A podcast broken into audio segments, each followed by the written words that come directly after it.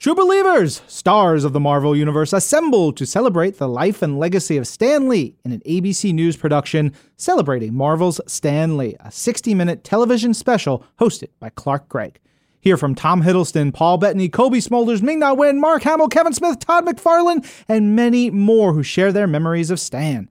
Viewers will go on a journey through Stan's life, his impact on the world of pop culture, and watch never before seen footage from deep within the Marvel and ABC News archives.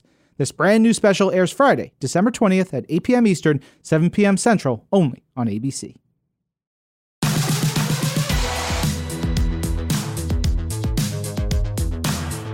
Hello, Marvelites! You're listening to Marvel's pull list for new comics on sale December 18th, 2019. I'm Ryan Penagos, aka Agent M. And I'm Tucker Markus.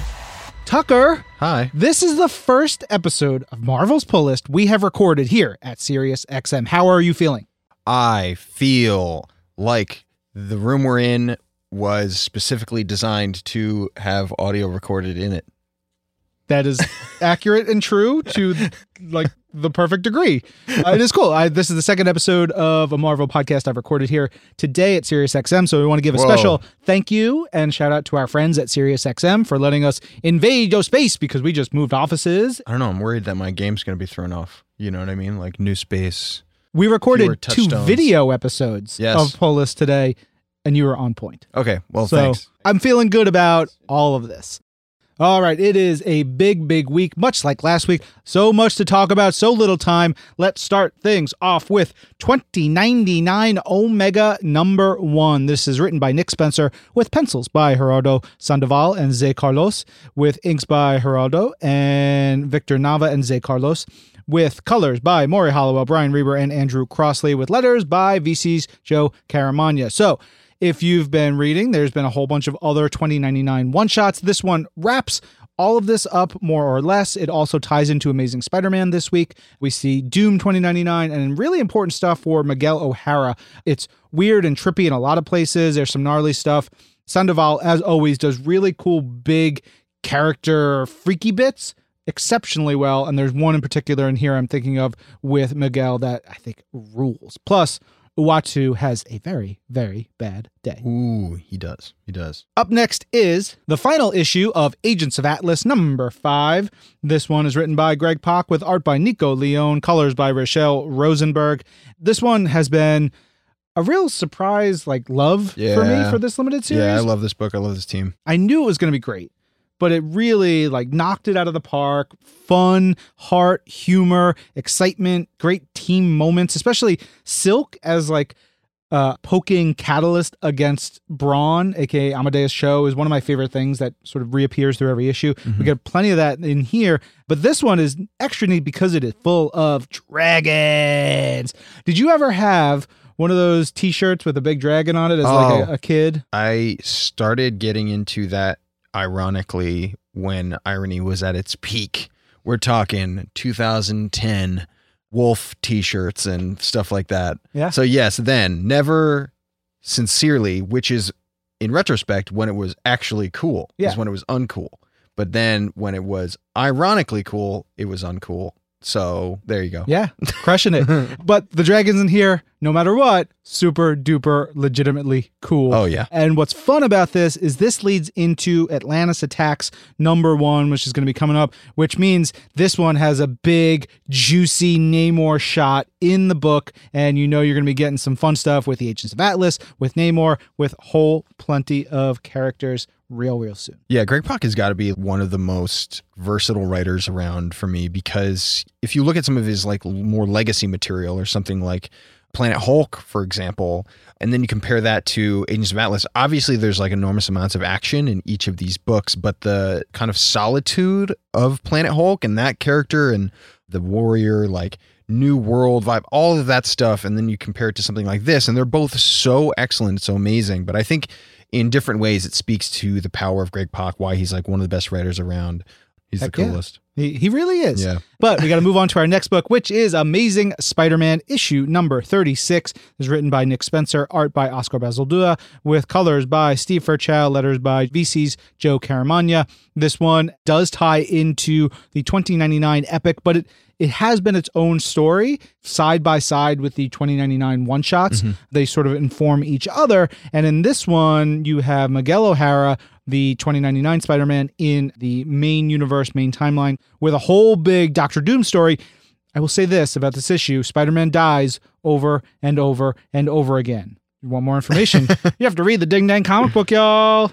All right, one more Omega issue for us this week. It is Annihilation Scourge Omega, which is written by Matthew Rosenberg with pencils by Manuel Garcia, inks by Rafael Fonteriz, Cam Smith, Wayne Faucher, and Manuel Garcia, with colors by Federico Blee, with Rochelle Rosenberg and Eric Arciniega, lettering by VC's Cory Petit. And as they say, it takes a village to make a comic book Yeah. and make a good comic book, which this is one of them. This one sees the conclusion of this new Annihilation storyline, which has had the Sentry gone to the Cancerverse. Cancerverse was this sort of parallel universe where nothing dies that was shown first in the Thanos Imperative, and he's taken these twisted, messed up versions of creatures, people, heroes, and villains that we know, brought them first to the uh, negative zone and now into the positive universe, which if they ever wanted to adapt something really rad and huge for a screen or a video game or something, Yeah. Annihilation, Annihilation Scourge, Annihilation Conquest, all of these would be perfect fodder. Yeah, like I love the those huge events, like some of the biggest events of the last 20 years. And then I also I love the position that Annihilus is in in this book specifically. It's very very interesting how he's how he relates to like his allies and his enemies. Seeing how that's twisted and kind of put on its head in certain ways is really really different and kind of unexpected for me. Yeah. Yeah. Matthew Rosenberg, he's a friend of ours, friend of the show.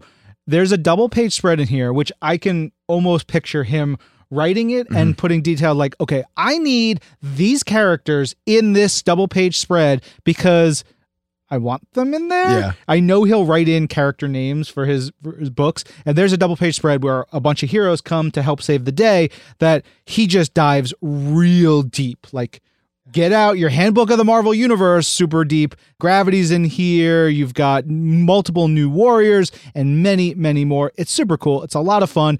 As Jim Ross, the WWE legend and wrestling commentator, would say, it is a slobber knocker. Oh, yeah. Okay, moving on from Annihilation now to Avengers number 28. This is by Jason Aaron and Ed McGuinness with inks by Mark Morales, colors by Jason Keith with Ar- Eric Arciniega, and letters by VC's Cory Petit. This is Star Brand Reborn Part 2. Ryan and you and I were talking a little bit about the Star Brand and its origins. Very, very interesting stuff. There's a piece up on marvel.com if you want to go uh, check it out about that, about where it comes from, what its significance is, how Jonathan Hickman brought it into the main 616 universe. This issue is really, really cool. And I think it takes some of my favorite aspects of this run as a whole and incorporates them into everything going on with the Star brand right now. Most specifically, I'm talking about the Avengers of 1 million years BC, which I'm a massive fan of. I love that as an idea. I wish there was just an entire series dedicated to those characters. Really, really unique. There's some really great moments in here. One with my man, Norrin Radd, the dude, the Silver Surfer. Someone hangs 10 in this issue. They sure do. That was so cool. I love that moment so much. Silver Surfer's position in this issue is really, really interesting. And again, brings me back to I think we talked about it a lot last week. It's been a big year for the Surfer, and I am delighted here to see Jason Aaron and Ed McGuinness take their turn with the character. Yeah, it's something we've talked about on the show, just in general, when certain characters bubble up across Yeah, numerous books over a period of time, you're like, what- Something in the what- water. yeah, what was in the water, y'all? Yeah, yeah. Come on. Why Yeah. is everybody thinking of this character right now? And Right. to be fair, a character like Silver Surfer is large enough where it just makes sense. Mm-hmm. Everybody's thinking of him. But I'm waiting for the day when Batroc ze Leaper is in like six books in Way, one week. Way, Give it to me. way. Mm. I believe that means yeah. Oof, I have a lot of feelings, but we must move on to our next book, which is Black Panther issue number 19. Hold on. Do Yes. you think that our big red friend said, "Oh way," like after he crashed through a wall?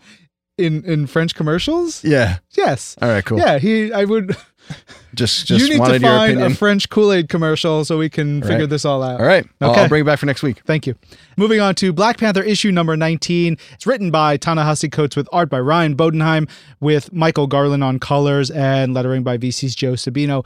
Man, this has been like super cool storyline how Ta-Nehisi and his collaborators have been weaving in this intergalactic empire of Wakanda and bringing it back around to mainland Wakanda Prime and I didn't think that they were going to get here Mhm. when he started or even when this arc started.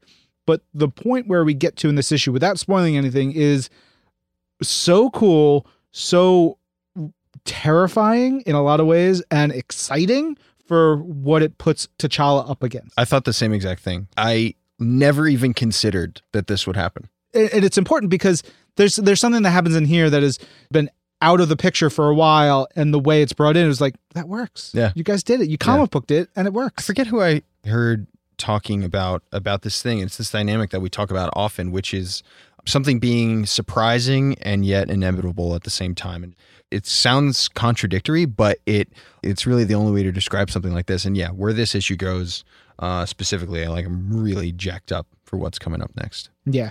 T'Challa is probably the most capable, most smart, Mhm. most accomplished, like most he's the most everything hero, but this issue and this this run doesn't stop in checking him. Right. And I think that's a really cool point and seeing how that works and seeing him like "Nyeh."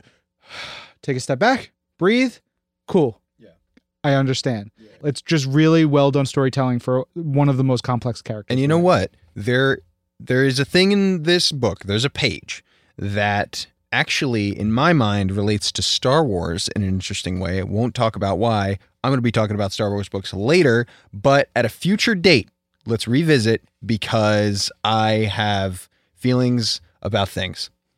Jorge and Vague. MR, put it on the schedule. We're going to talk about Tucker's feelings in a future episode. Um, okay, next book we have is Conan Serpent War number two. It's written by Jim Zub with art by Stephen Segovia, colors by Frank D'Armata, with a sequence in here by Vanessa R. Del Rey, and colors on that sequence by Jean Francois Beaulieu. Conan Serpent War includes Mark Spector, aka Moon Knight, Solomon Kane, Agnes, Agnes de Chastillon. And then of course Conan. Seeing the really cool like fantasy horror moments in here was so awesome. It's something I love. It's a very unique combination of genres. Not only does Jim tell it really well, but I think the art is super effective. And again, not just capturing the horror of some of those moments, but in general, capturing like this fantasy world, really fleshing it out, really making it feel real. For me, it kind of carries like, I mean, like Solomon Kane is is is is a paladin, and that makes me think of like D and D.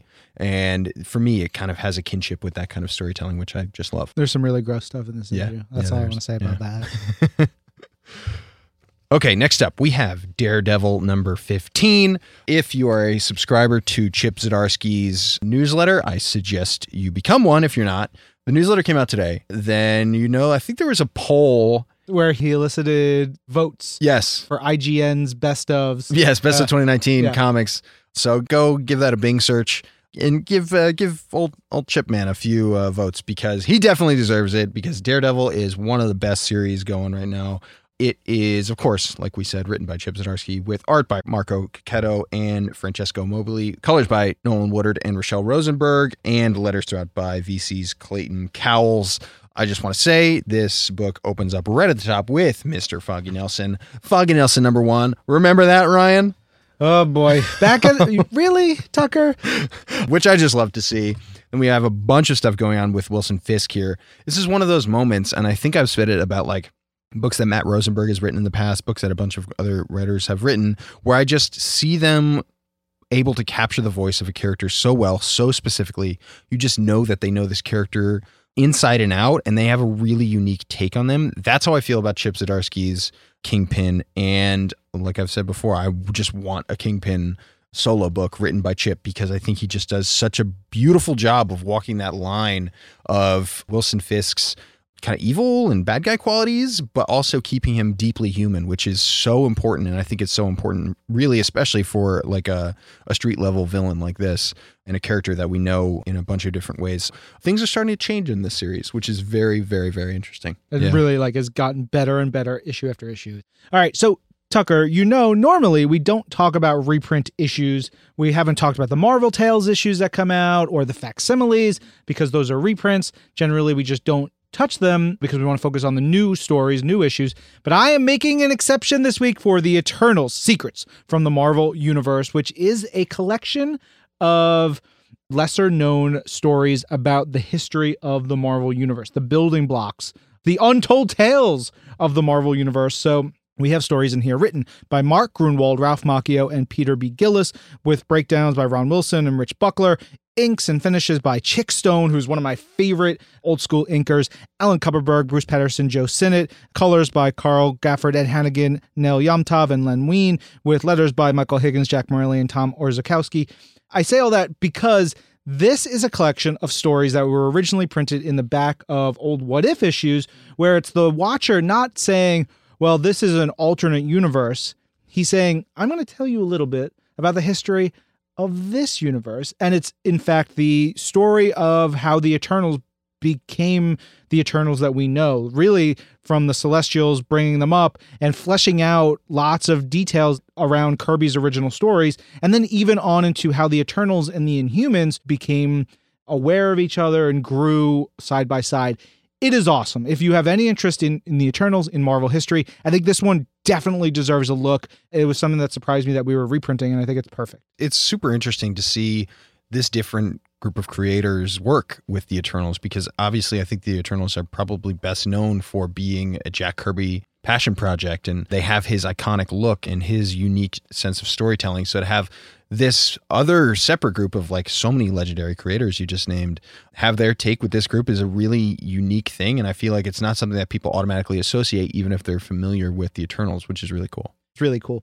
All right. Next book is our first of the Dawn of X books. We have, I think, four of them this week. It is Excalibur number four, written by Tini Howard, with art by Marcus To, colors by Eric Arciniega, letters by VC's Cory Petit, and design by Tom Muller and Jonathan Hickman. Before we move on to telling you about the book, I just wanted to read a quick email we got in from Dino Chapman from Washington. He said, Hey guys, love the pull list and This Week in Marvel. The reason for the email is that I read Excalibur number three, and Tini Howard has made Jubilee the Marvel Mother of Dragons. So we need to call her Jubilee. Wow. I love that. It's I, really great. I understand what he's talking about. Yeah. You, you got a direct line to Tini, right? Uh, sh- sh- sh- sure. Send her that. Okay. All right. Uh, I want her to know. She's gonna love it. Yeah, she she really will. She's Yeah. great. um, but this one is so cool. We get to see Richter actually being part of the crew. Richter is the you know earthquake power mutant who something happened with him in Apocalypse. And we don't know exactly what, but it's I love the mystery of that. And the reason why we call Jubilisi Jubilisi now is because her son Shogo went into Otherworld, this place of magic and this cool alternate dimension that is kind of at war with mutant kind right now. And Shogo turned into a dragon, Yeah. which is awesome. and so they got a big old dragon. I love dragons. That's what I'm getting at. Yeah. Today's it, theme is dragons. It just fits so perfectly in with this story. I mean, like it's a book called Excalibur. It's named after this friggin' sword. Yeah. And leaning into all those aspects of it is so cool. Yeah. Everything with Apocalypse is so cool. Uh, there's a Braddock family tree in Yeah. here with Betsy and Brian and the rest of the, the crew. I'm really, really digging the heck out of this series. totally. our second Dawn of X book. And I will say, the way I read these books is I have a I have the translator Mhm. for the Krakoan language side by side when I read these books because I want to know what certain things are as you go through. So the credits pages and the the next issue page have little bits and pieces. So I'm starting to understand what the Krakoan letters are. Yeah. I know A by sight, I know Yeah. O, and the more and more I read, I'm like getting it. You too can learn Krakoan. Just read Wow. all the Marvel comics. uh, but this issue of Fallen Angels number four is written by Bryan Hill with art by Szymon Kudranski, colors by Frank D'Armata, letters by VC's Joe Sabino, and design by Tom Muller and John Hickman. And this one has more big, nasty action as Psylocke and X23 are going up against just a nasty piece of work. Simone does this full page splash in this issue of the creature, and it is horrifying. There's a lot of nasty, nasty bits in here. And poor, poor Cable, Yeah. young kid Cable, sexy, sexy Cable. He's not doing too well. It's really cool though, and it kind of unlocked something in my mind when I was reading this because we obviously know Simone Kudranski's work from Punisher. That's what comes to mind first and foremost, and then obviously him getting invited to the Dawn of X here and just doing amazing work. But because he worked on Punisher, which is obviously like a very ground level, street level book, especially Matt's take on it, and then jumping into this series, which has been definitely on the grittier side of the Dawn of X, seeing him get to draw that was awesome. And it was like, whoa, there is just an entire other realm of talent here that I would love to see explored more. Heck yeah. Yeah. Okay, next up, we have Future Foundation number five. It is written by Jeremy Whitley with art by Alti Firmansyah, colors by Triona Farrell, and letters by VC's Joe Caramagna. This group obviously was put together to go out and save their friend Molecule Man. This issue was really awesome because it takes some of the characters that we start out with, some new characters that were introduced along the way. I'm thinking of Rikki Barnes specifically. There's some smooching.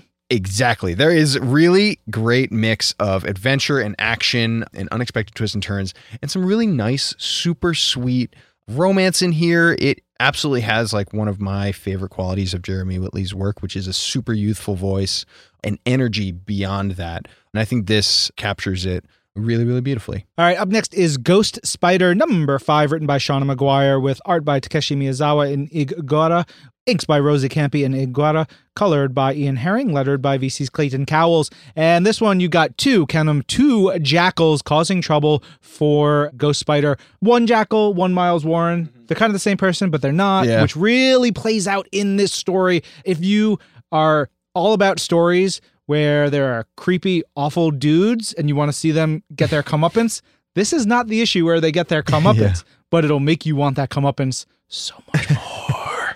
Yeah. All right, we have another final issue. Uh, yeah, we saw a bunch of endings this week. That's Yeah. a, that's a big theme. But Yeah. another final issue. It is Guardians of the Galaxy number twelve, final one by Donny Cates and Cory Smith, with inks by Victor Olazaba, with colors by David Curiel. I like that we have a tight twelve issue story Yeah. that Donny and Cory and and his other collaborators they're like, this is the story we want to tell. I'm not just going to keep going and going and going. Here's what I want, and it wraps up really nicely. It is a story of the Guardians of the Galaxy fighting the Universal Church of Truth, and the Universal Church of Truth has come from the future to destroy death. They need power to destroy death. The final pages, past all the action, past the big revelations, mm, some of my favorite stuff Donny's done this year, Mhm. and just like personal, warm storytelling. It's it's fantastic. Yeah. Beyond that, we've talked about this series as a, a critical part of Donny's little Donnieverse kind of bigger story that he's been telling. You know, it started with Thanos wins and it's gone through so many books along the way Death of the Inhuman, Silver Surfer Black, into Guardians. But to see those threads as well come through here is really, really cool. And, and exactly, I think, as you said, it just is that little feeling. It's pretty awesome. Next up, we have Gwenpool Strikes Back, number five. It's written by Leah Williams with art by David Baldeon, colors by Jesus Aburtov and Guru EFX, with letters by VC's Joe Caramagna. Or, as it's put in Gwenpool's very first two sentences, Hey, true believers, here's the final installment of Could a comic character do this? It is the perfect question for this character, for this issue, for this series, because that has kind of been like everything it's all about. Obviously, a Deadpool book is self referential and breaks the fourth wall in that way. This breaks the 10,000th wall. It is such a mind bending story that I love so much. Leah writes one of the best Gwenpools that I've ever read. I just absolutely adore her sense of humor. But more than that, something that's really surprised me with this final issue here of this limited series was the heart that came into it all. That plays a crucial part in any story, but when you have a character like this who's so irreverent, who's so funny, self deprecating, and all of these things, to have these moments when it's all brought home and you can feel it, and you're not just laughing, you, you that contrast is so powerful, especially in a book like this. So to see Leah just doing these backflips across this limited series and land it in the way that she does was really special, really great. Obviously, I'm a longtime fan of David Baldeon's work. I think he captures some really specific emotional moments in here just beautifully. His acting, Yeah. especially in this issue, it's been fantastic throughout. But man, there's a conversation between Gwen and Kamala, and David crushes it. Yeah, a- another great ending this week. Yeah, you got one more to talk about. Oh, do I? It is History of the Marvel Universe number six, and it's written by Mark Waid with pencils and colors by Javier Rodriguez, inks by Alvaro Lopez, and letters by VC's Joe Caramagna. Shut your mouth, Tucker. it's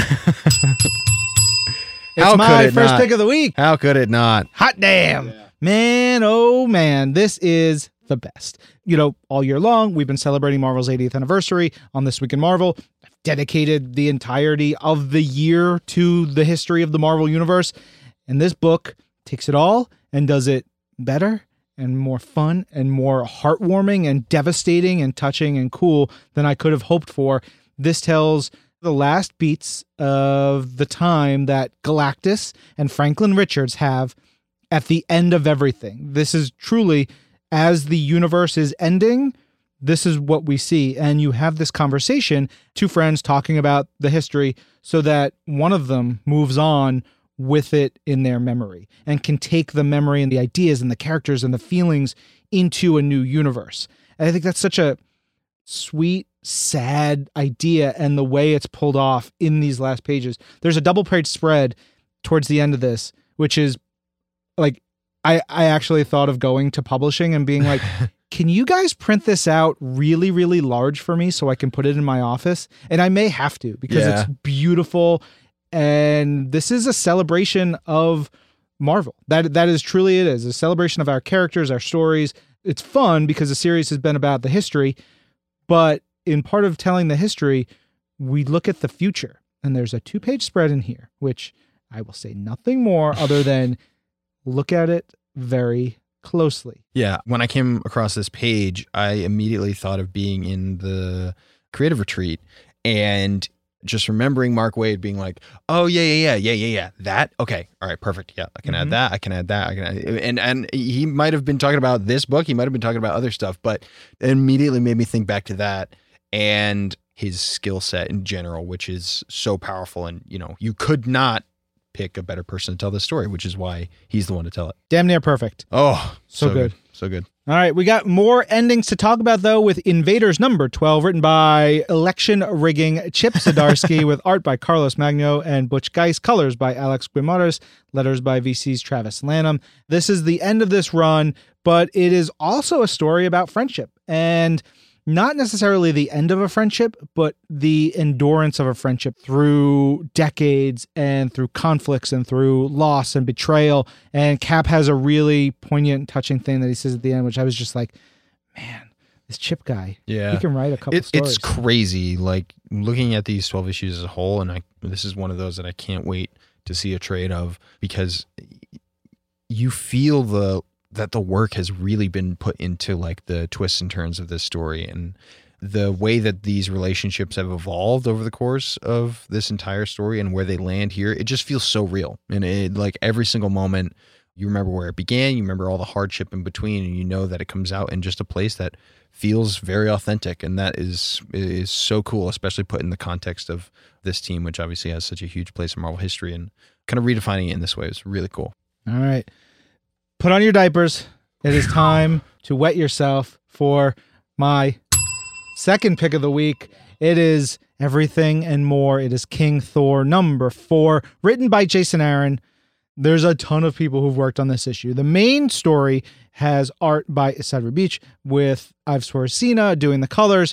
But then there are sequences in this issue by Gabriel Hernandez Walta and Chris O'Halloran, Andrea Sorrentino and Dave Stewart, Chris Burnham and Nathan Fairbairn, Nick Pitarra and Michael Garland, Aaron Kuder and Laura Martin, Olivier Coipel and Laura Martin, Russell Dauterman, Matthew Wilson, and Mike Del Mundo. All of them coming together. So many of those names have been attached to Thor stories over the last decade or so. Then it's all lettered by VC's Joe Sabino. This issue, man, wowie zowie. I don't even know how to begin to talk about the end of maybe my favorite run of comics of all time. Like now that I've read the final issue, of Jason Aaron's run, which this is, I don't know that there's something for me personally that tops it in terms of scope and storytelling, the highs, the lows, the just every bit and piece, whether you have, you know, Gorr the God Butcher or the Mangog story or Mighty Thor or War of the Realms or all of it wrapped up in into this one tale, which is the final story of Thor. It is Thor at the end of his time, and it is beautiful and it is sweet and it is it made me cry. I was holding my daughter; she was asleep in one arm, and I was reading this. I was just like, "Oh my god, okay! I don't want this to end." And it was so good. Uh, it has endings. It has beginnings. There's new like jumping off points for Balder, for Sif, for a number of other characters in here.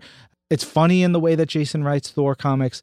It's disturbing and sad and sweet and action packed and just magical and weird as hell at times. Thor goes through a lot of transformations in this issue, and I was on board for all of them. There's a lengthy letter from Jason at the end, which is also something I highly recommend you read once you finish the story. It, it is pretty much perfect. Uh, I love Thor so much. I love this whole thing that Jason's put together. I have a tattoo of it on my body that Jason like is because of Jason's work. Yeah. And I do not regret it at all. If, Yeah. if nothing else, this has further solidified my love for all of it. Yeah. This is one that I like just cannot wait for a Jason Aaron Thor complete collection like to come out in hardcover. Like I don't say that often, but I just I one million percent I would buy every individual trade. I would get eh, whatever collection, masterwork, anything. It's truly a landmark moment. Another one to talk about this week is League of Legends Zed number two, written by Odin Austin Shafer, pencils by Edgar Salazar, inks by Lorenzo Ruggiero, colors by Chris O'Halloran, letters by John Roshell at Comicraft. In this issue, Zed is on his quest for revenge. He's chasing after this real nasty character who uses a gun to like cause magic to sprout flowers in people's bodies. It is wild. If you are into League of Legends, I think you're going to dig this story. All right, our third Dawn of X title for this week is Marauders number four. And on almost any given week, this would be one of my picks, along with a couple of other books that are in the stack. But this is such a dang good week. Marauders is written by Gerry Duggan, art by Lucas Werneck, colors by Federico Blee, letters by VC's Cory Petit, and designed by Tom Muller and Jonathan Hickman. Man, this is just so much fun. I'm really digging something I didn't think I would the relationship between Kate Pryde and Bishop. I'm like going through the long box in my brain of all the stories I know, but with those two characters. And I don't associate them together very often. There's been some overlap, I think, but when Bishop first came onto the scene in Uncanny X Men, Kate was off with Excalibur. She just wasn't part of the X Men. So I don't really connect them together. And just them here gel so well. It's a lot of fun. They have great banter. We get to see them fight side by side. There's also this joy of chaos in this book, whether it's like actually seeing someone like Pyro singing and just commanding flames all over, or just the concept of what's going on with this Marauders team that is trying to help out mutants under the guise of the Hellfire Corporation. We get to see Storm unleash like nobody's business in here, which is always a treat. But again, ultimately, my favorite parts of this right now are Bishop and Kate Pryde together. Okay, next up we have Marvel Spider-Man Velocity number five. It's written by Dennis Hopeless Hallum with art by Emilio Laiso, colors by Rachelle Rosenberg, and letters by VC's Travis Lanham. One, the Velocity suit, which of course is in the title of this book, is just so cool. I love what it adds visually. I love what it adds narratively. I love all of that. And this issue is really, really interesting and has a really cool dynamic between Spidey and character named Haley. I don't want to talk about what she is or what she does or where she starts or ends the issue, but seeing that relationship evolve and seeing how they start and then how things end up, all that good stuff. It's really, really interesting and really, really great stuff. All right. I said there were four Yeah. Dawn of X books this week.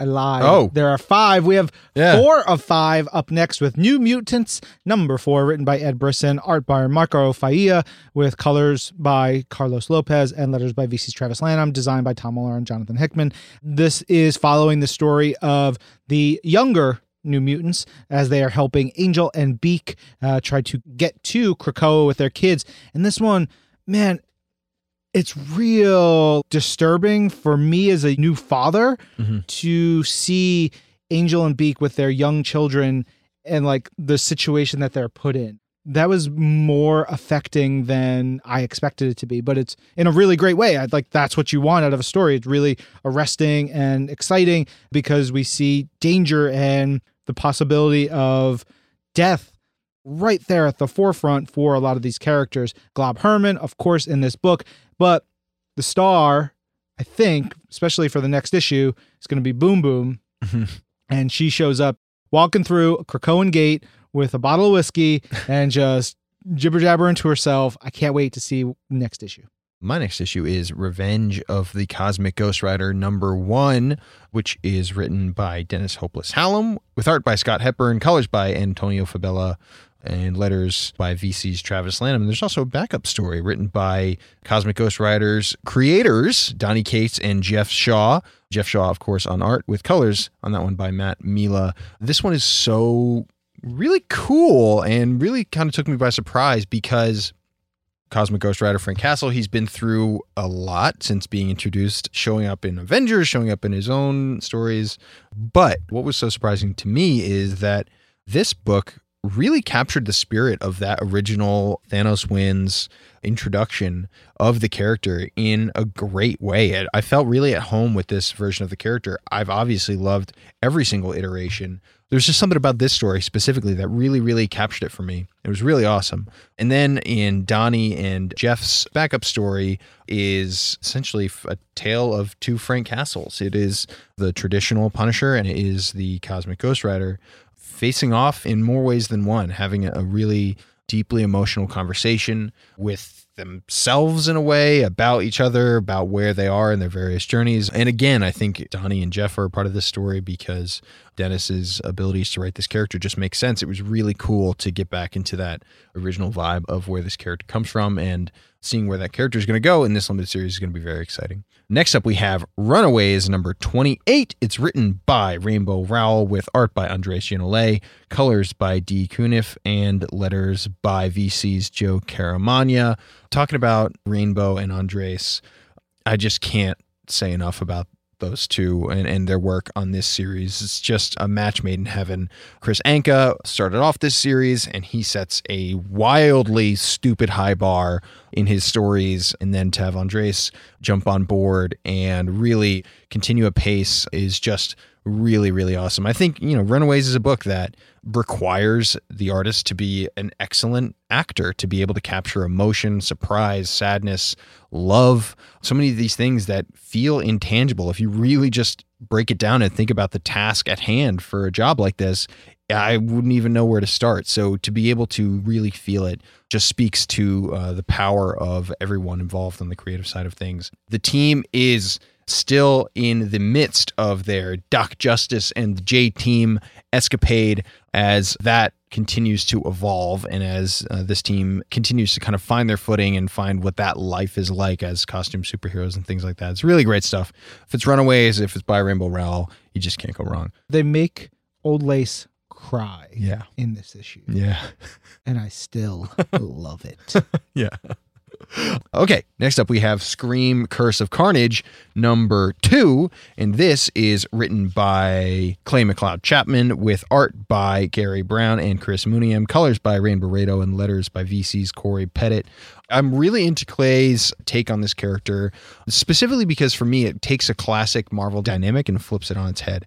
The character who is a normal person who has normal everyday problems and deals with that, and then also has a superhero life and deals with all of those problems. And then seeing how those things collide is the essence of Marvel Comics to me.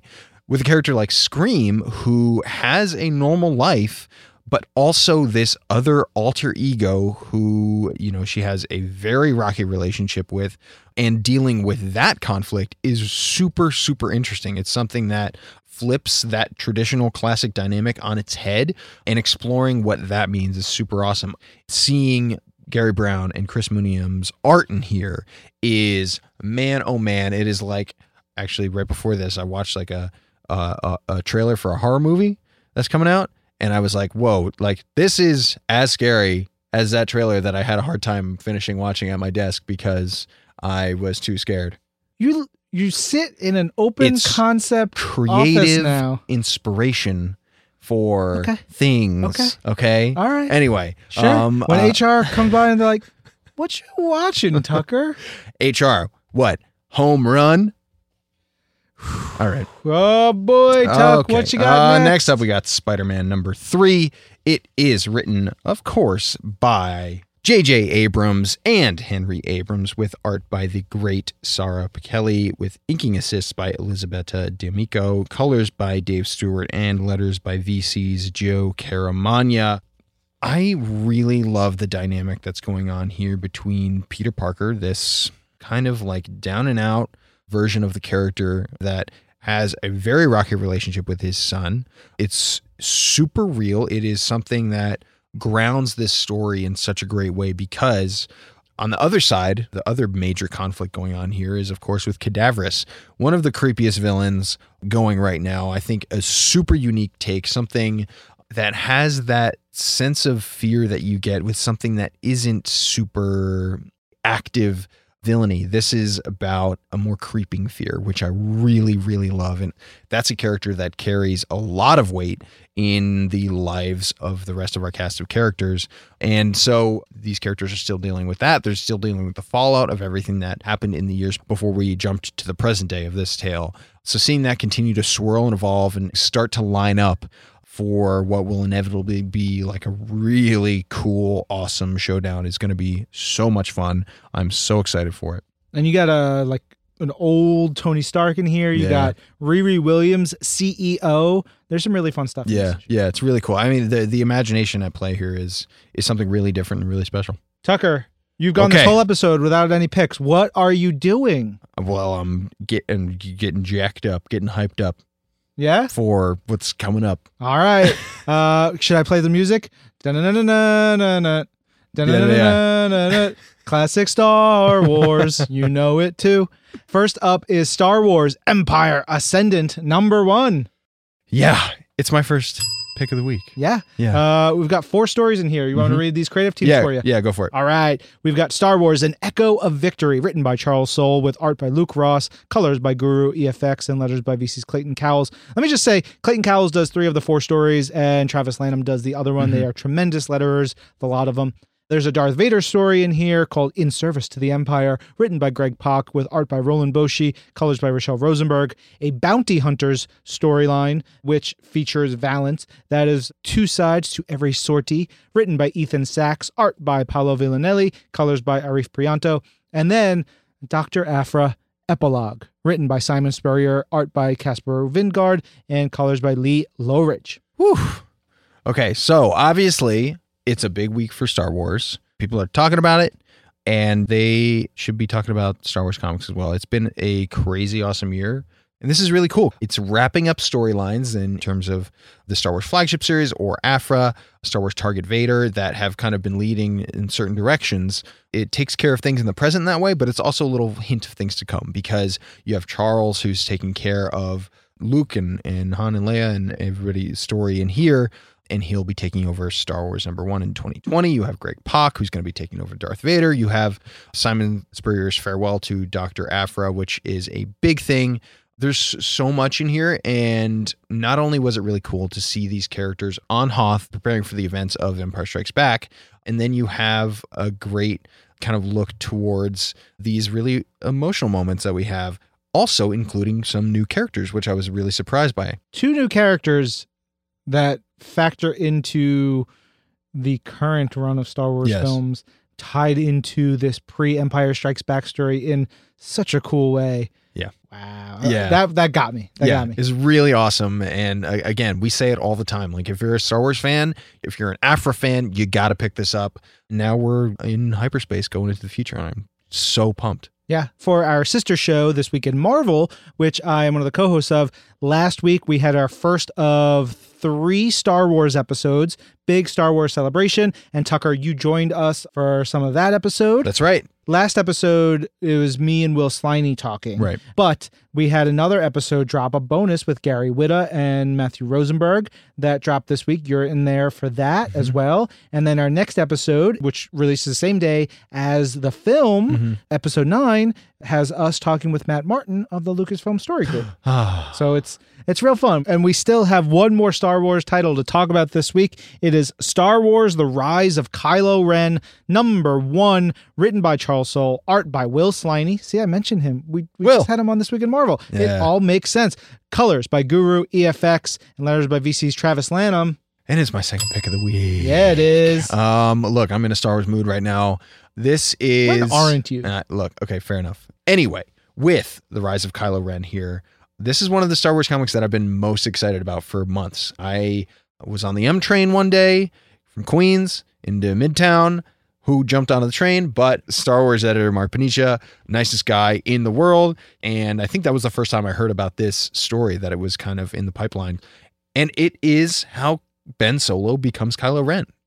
I was not ready for this book. I I'm know. Like, whoa. It is crazy. Look, I just said it five minutes ago. If you're a Star Wars fan, you need to be reading Star Wars comics because they they really explain so much. This is the greatest example of that ever. I mean, it's going to be a lot to like surpass the level of magnitude and importance of this story to everything Star Wars across the board.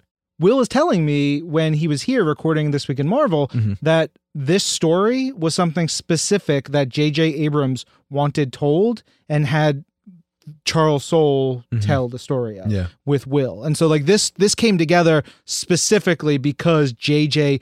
wanted this tale told, Yeah. which I find really cool and makes it feel and mean so much bigger than it might have been previously. Yeah. It- it's just so cool. and with something like this with with something that tells such an important story like this literally to me at least every single line every word every reference every new character it just makes me that much more curious that much more fascinated it's so cool. cool. it's so different it's so unexpected charles just absolutely kills it this is one that i'm going to be pouring over for so long Charles kills it, but Will. D- level up this is a different level Yep. for Will, and I I've loved his work for a long time, and I am biased because I love him as a friend, but this is something different. There's something else going on with Will's work here. And Will, I know you sometimes listen to the show while you uh, you you mow your lawn on your your scooter lawnmower, uh, as you told us. You you crushed it, my dude. yeah it's Wowie wow. It is insane. It's good to be a Star Wars fan right now. Okay, moving on from Star Wars, we're now going back to the 616. This is Tony Stark Iron Man number 19. It's written by Dan Slott and Christos Gage with art by Francesco Manna, colors by Edgar Delgado, and letters by VC's Joe Caramagna. This is the end of Tony Stark Iron Man before we plunge headfirst into Iron Man 2020 with everything that is to come with Arno Stark. And look, it's really funny now that this series has come to a close. I remember when Iron Man 2020 was announced, Dan Slott finally got the chance to just start yelling at the top of his lungs about how pumped he was to jump aboard Tony Stark Iron Man and to tell this Iron Man story and then lead in, of course, to literally in our world, the year 2020, which of course demands an Iron Man 2020 story.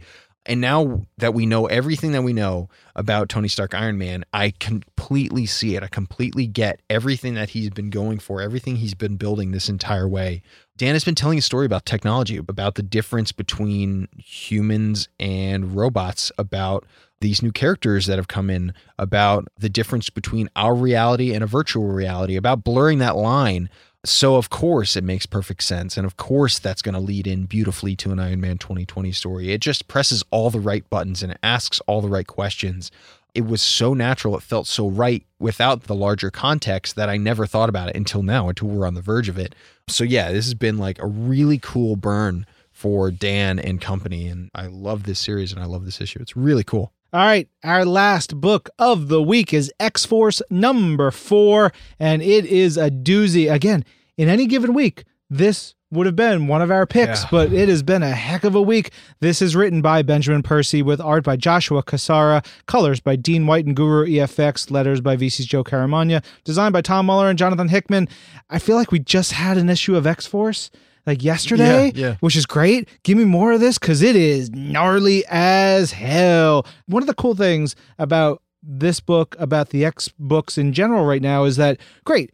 The mutants have their new nation. They have this new status. They have all these things. They've won all this, and they still are battered and beaten and and undermined and viciously murdered. Yeah. And it is some there's some nasty, nasty business Whoa. in this issue.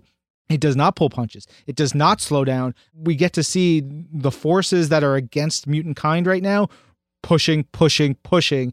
And so you start to see it causes mutant kind, it causes Krakoa to have to form new coalitions and new things mm-hmm. to do it. So we're really starting to get into that FBI, that sense of, okay, we need to think about this in new ways. There's also some really fun stuff in here with the portfolio of Charles Xavier, looking at how he's making his money. Mm-hmm. I got a kick out of that one. And if you're a Forge fan, which I don't know how many of you are there right now, but I think, oh, MR, producer MR is saying they are. Yes. Forge is dope in this issue, and yeah. I, I'm like, yeah, I'm on the Forge train. This is really, really good. He has a, a text page in here too of his daily planner. that right there, put that up online. Put that on social team. That is going to get you more Forge fans. It's a lot of fun. This issue is it's great, and it's it ends on one of the nastiest, gnarliest pages Yeah. we've put out this year. yeah. It's And crazy. I was yeah. shocked. Yeah, Yeah. all of us. We were talking about it before we started recording. Jorge was like, "Is that the book you're talking about?" Whoa! It's really cool how it speaks to like Ben Percy's writing ability so well because it completely just grabs you by like the scruff of your neck and just like, let's go. Come on, dude, just come with me. It's the coolest. Yeah. Okay, that's what we have for individual issues on sale this week. And if you still have any more money, Yeah. give it to us after buying all those comics. Yeah, with uh, the collections that we have on offer, and that includes Dead Man Logan Volume 2, Welcome Back Logan, Death's Head Clone Drive, Defenders Epic Collection, The End of All Songs, Iron Man Invincible Origins, Loki Agent of Asgard, The Complete Collection, Marvel Visionaries, John Romita Jr., Moon Girl and Devil Dinosaur Volume 8, Yancy Street Legends, Superior Spider Man Volume 2, Otto-Matic, The Unbeatable Squirrel Girl, Powers of a Squirrel, Uncanny Origins, Myth and Magic, X Men Milestones, Phalanx Covenant, and X Men Summers and Winter. There's also, of course, new issues added to Marvel Unlimited this week. We've got an issue of Immortal Hulk, some more War of the Realms action, Age of X Men action, Star Wars Vader Dark Visions number five, which is tremendous. And then from the classic stuff added to Marvel Unlimited, the Gargoyle limited series from the 80s, which was referenced, I believe, by Javier Rodriguez in our 80s episode where we did like hidden gems. He chimed in on that one for this week in Marvel. He really digs that. So definitely check that out. Some issues of Excalibur and Uncanny Origins. Tucker, What a week. that has been a heck of a week. Next week's episode is going to be a little bit different mm-hmm. because we only have five issues out next week, Right. which is cool. One of them being incoming, which is a huge issue. So lots to talk about in that sense. But what we're also going to do, and Jorge and MR have been really great in helping put this together, is I had a spreadsheet started to be made of all of our picks throughout the entire year so that at the end of the year we could see which writer did we just pick Yeah. the most. I imagine it's going to be a lot of John Hickman. It's going to Yep. be a lot of Jason Aaron. It's going to be a lot of Rainbow Rowell. It's going to be a lot of uh, Al Ewing. You know, we're going to see names over and over. But I'm curious because I don't know what it is. We don't do it intentionally. This Should is just our natural Gut picks. check. Guess what book we each think we picked the most. Oh, I like that. Well, Just real quick. What do you think? What do you think? I'm going to say Immortal Hulk. Yeah, I was about to. because it comes out more frequently than the other That's books. true. But I, ooh, yeah, this is a fun game. Yeah. Yeah, I'm curious to see how many Star Wars books I picked. sure. Probably picked a bunch of those. Yeah. Uh, Yeah. we're doing it for writers, artists. You know, we, we've got the whole kit and caboodle. We'll also maybe put it up online somewhere. I Yeah. think that would be really fun to to share out as well. Uh, we have, of course, the playlist for Marvel's Pull List where people can listen to these episodes, go back and and find all this stuff. So that's going to be a lot of fun. And if you guys have your favorites that you want to let us know about, we always welcome more community. We normally do it more on This Week in Marvel, but we would love it for Marvel's Pull List as well. So you know where to tweet us at Agent M at Tucker Markus with a K. Yep. You can also email them to twimpodcast at marvel.com. So that's it. That's a wrap on this episode. Yeah. Yeah. We did it. This episode of Marvel's Pull List was produced by MR Daniel with help from Jorge Estrada, with our audio development manager is Lauren Weiner, and Jill DuBoff is our director of audio. I still think it's weird that Brad Barton does not have any credit on this episode. Uh, Brad could be our our mother of podcasts. Okay, I or, like that. Or, or, uh, Brad and Jill unite a podisi. Hadisi. That's what I have on my piece of paper here. Very good. Yeah, there you Uh, go. I like it. Very good. Big, uh, you know, big payoff there. Yeah. Yeah. Uh, once again, big thanks to our friends at SiriusXM for staying late with us to help us record this episode. We'll be back with another episode next week. I'm Ryan. I'm Tucker. This is Marvel. Your universe.